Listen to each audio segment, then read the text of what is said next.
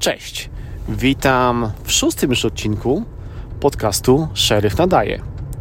Jak zwykle podcast nagrywany prosto z radiowozu w nocy podczas służby, więc e, będzie w tle słychać trzaski, piski i inne odgłosy mojego skrzypiącego radiowozu. W dzisiejszym odcinku opowiem Wam o szóstym zmyśle gliniarskim, a może w zasadzie o, o tym, jak gliniarze mają trochę bardziej e, wyostrzone zmysły i trochę inne postrzeganie rzeczywistości i szczegółów niż cywile. To wszystko zaczyna się e, w pierwszym dniu pracy policjanta. Na przykład w moim że szeryfa już pierwszego dnia e, gliniarzowi pokazuje się, że bardzo łatwo jest ulec tak zwanej wizji tunelowej czyli bardzo łatwo się skupić na jednym zdaniu i nie zwracać uwagi na inne, na inne rzeczy, które się dzieją dookoła nas. E, u nas robimy to w ten sposób, że młody dostaje jakieś zadanie, na przykład musi się nauczyć jakiegoś tam przepisu, mówi mu się, że e, pod koniec służby danego dnia będzie miał test z iluś tam stron z książki.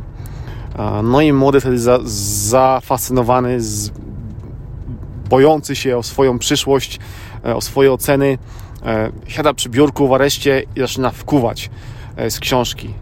A w tym czasie pozostali gliniarze coś robią, na przykład przenoszą e, zatrzymanego z celi A do celi B, albo robią coś innego, co powinno być zauważone przez tego młodego.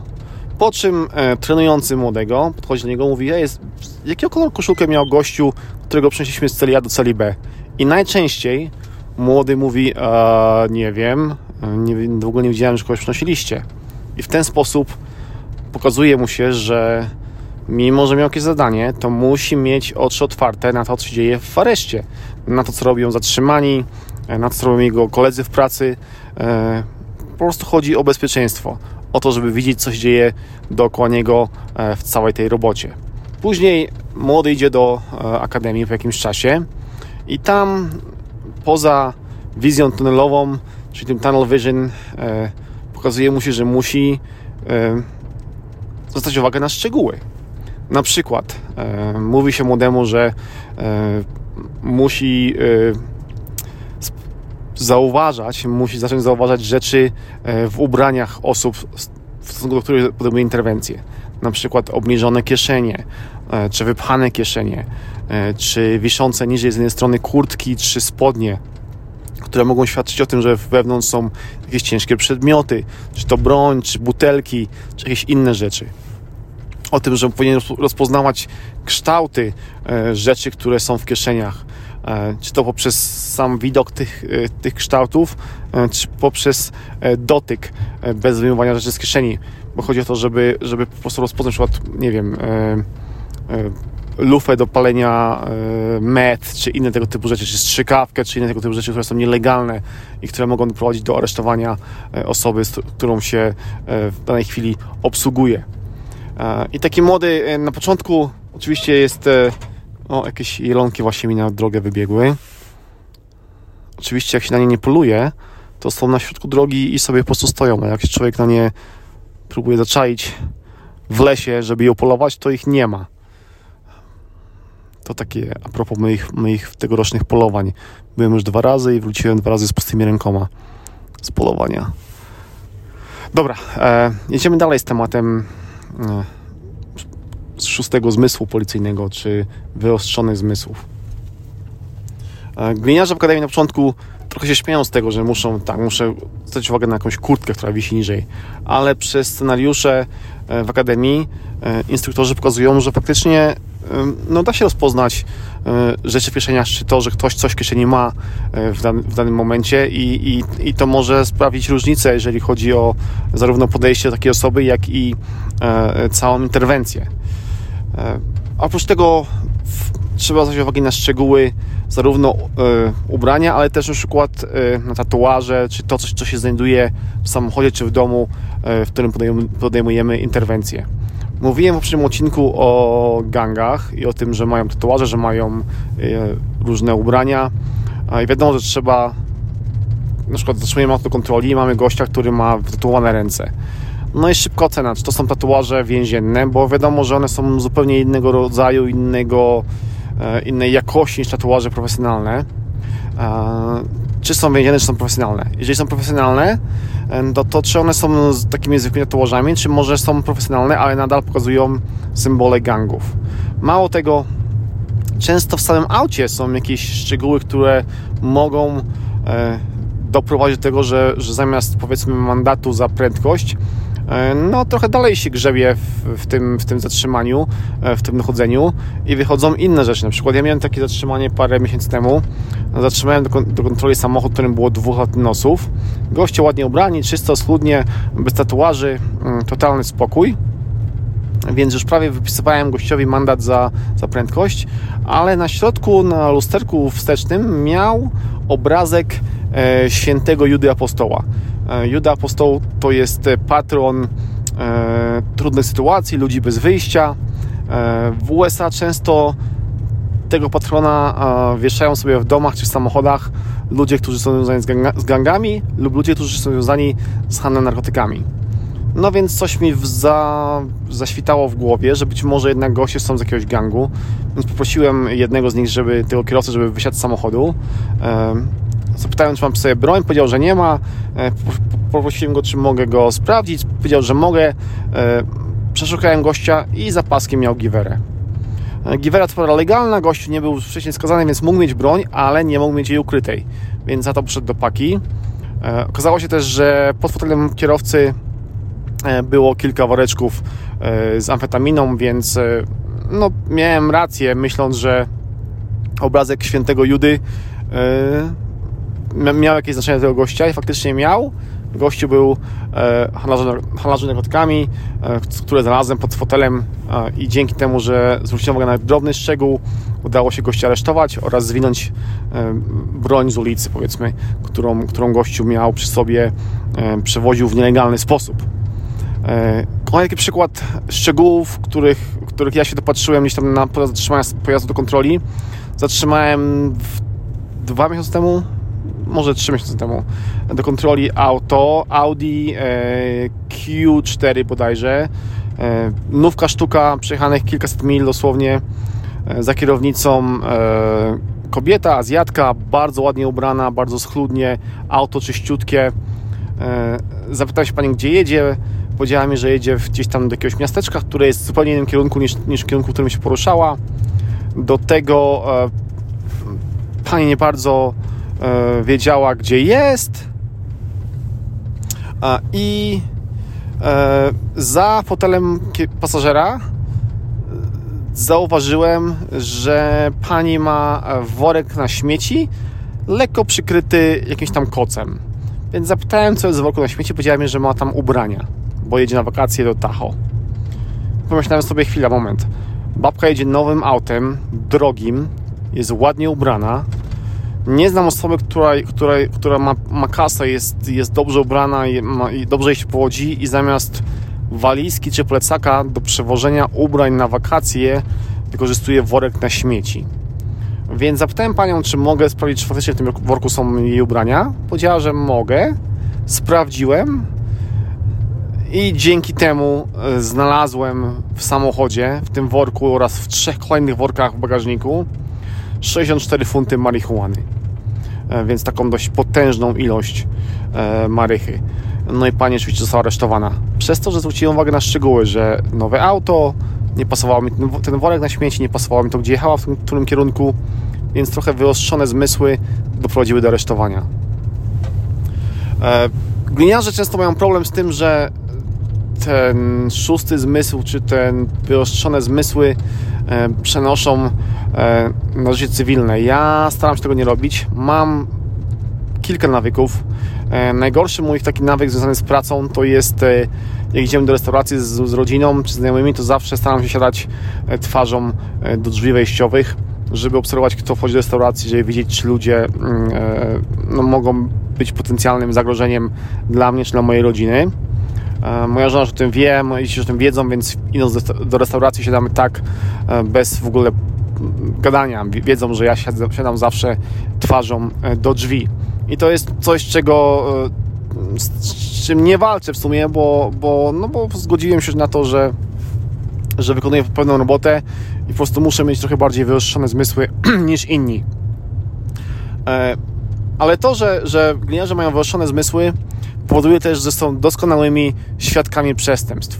E, w USA mam takie przekonanie, że gliniarz, gliniarz, który jest poza służbą podczas dni wolnych, nie powinien interweniować, jeśli nie ma 100% pewności, że, że wygra tą interwencję, lub jeżeli interwencja e, nie dotyczy czegoś, co jest bezpośrednim zagrożeniem życia. Jeżeli widzi jakąś małą, jakąś małą drobnostkę, jakieś małe przestępstwo, to lepiej, żeby zadzwonił e, e, do dyspozytora na, na, na numer alarmowy i poinformował o danym przestępstwie, bo wiadomo, że gliniarz będzie doskonałym świadkiem. Zwróci uwagę na dużo więcej szczegółów niż, e, niż cywil i dzięki temu e, dużo łatwiej będzie rozwiązać tę sytuację, złapać, złapać powiedzmy przestępcę, bo gliniarze po prostu, jak mówiłem, no mają e, lepsze oko do szczegółów i wiedzą na co zwrócić uwagę.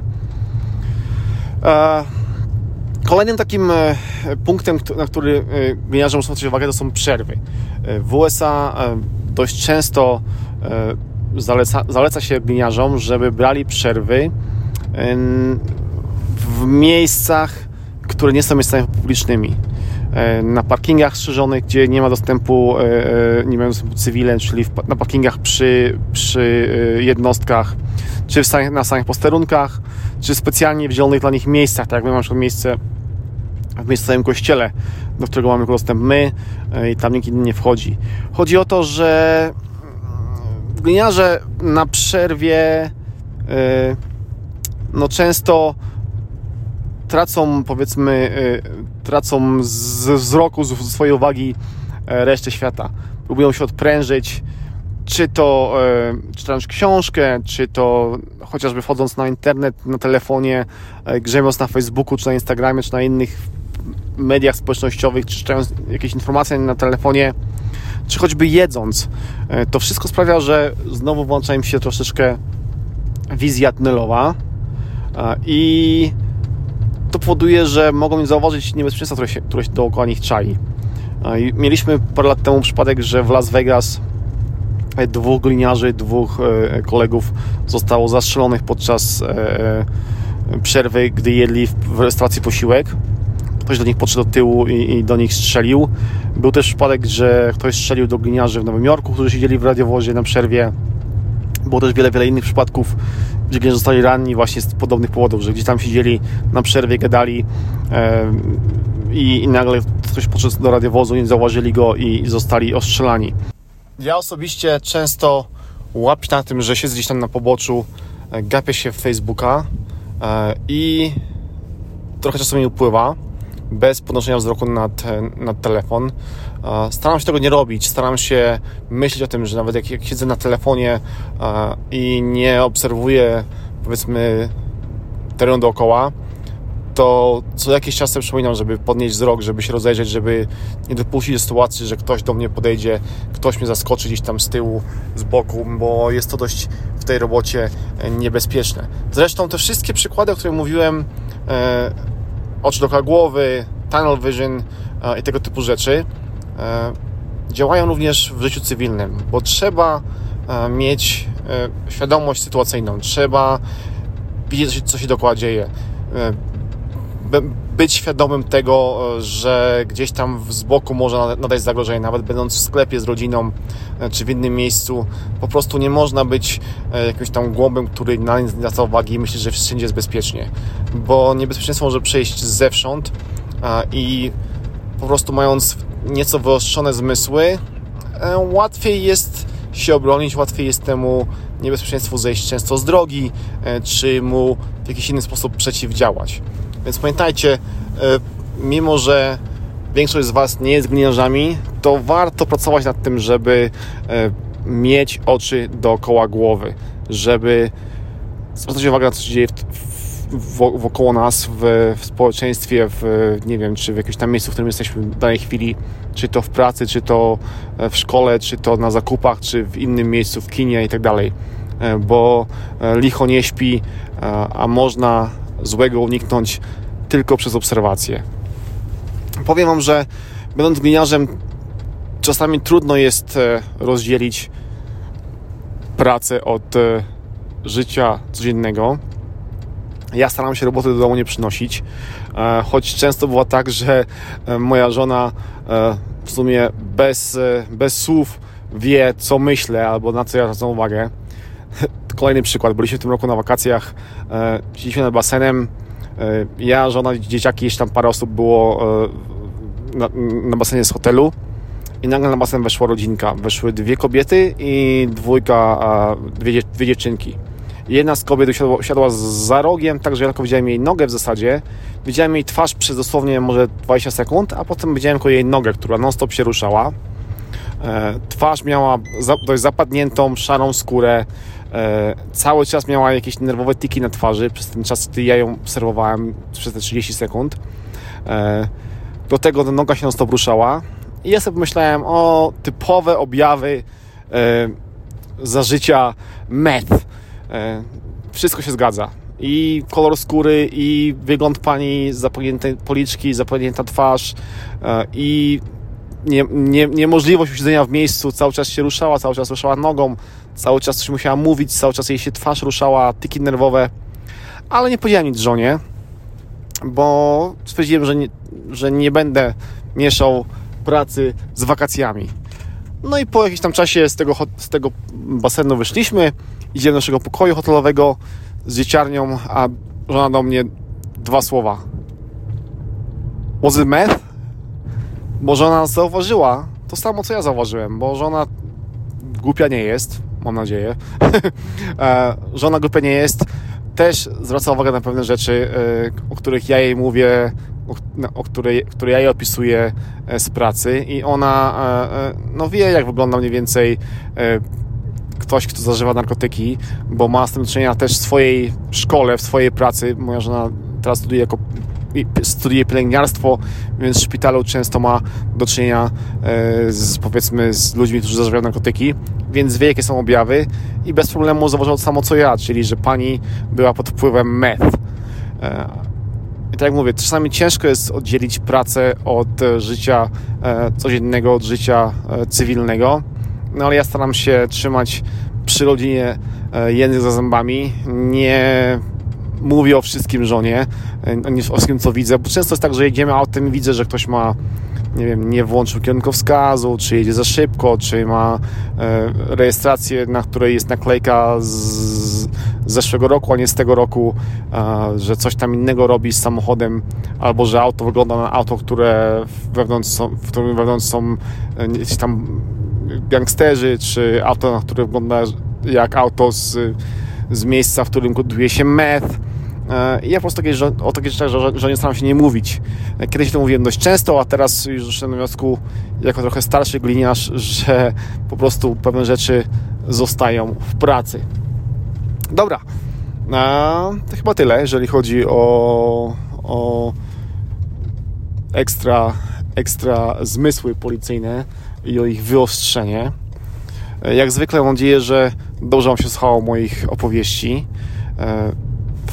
w opisie filmu, w opisie filmu, w opisie podcastu e, będzie e, mój adres e-mailowy. E, jeżeli chcecie ze mną jakiś kontakt nawiązać, czy jakieś macie spostrzeżenia, czy uwagi, czy pomysły na kolejne podcasty, to tam dajcie mi znać. Ja staram się tego maila odbierać codziennie, więc będę na bieżąco z tym, co myślicie o tym podcaście i co myślicie o, o, o dalszych, dalszym rozwoju tego podcastu, więc dajcie znać. I tyle. Koniec odcinka szóstego. Dzięki za słuchanie. Trzymajcie się. Pozdrawiam. Cześć.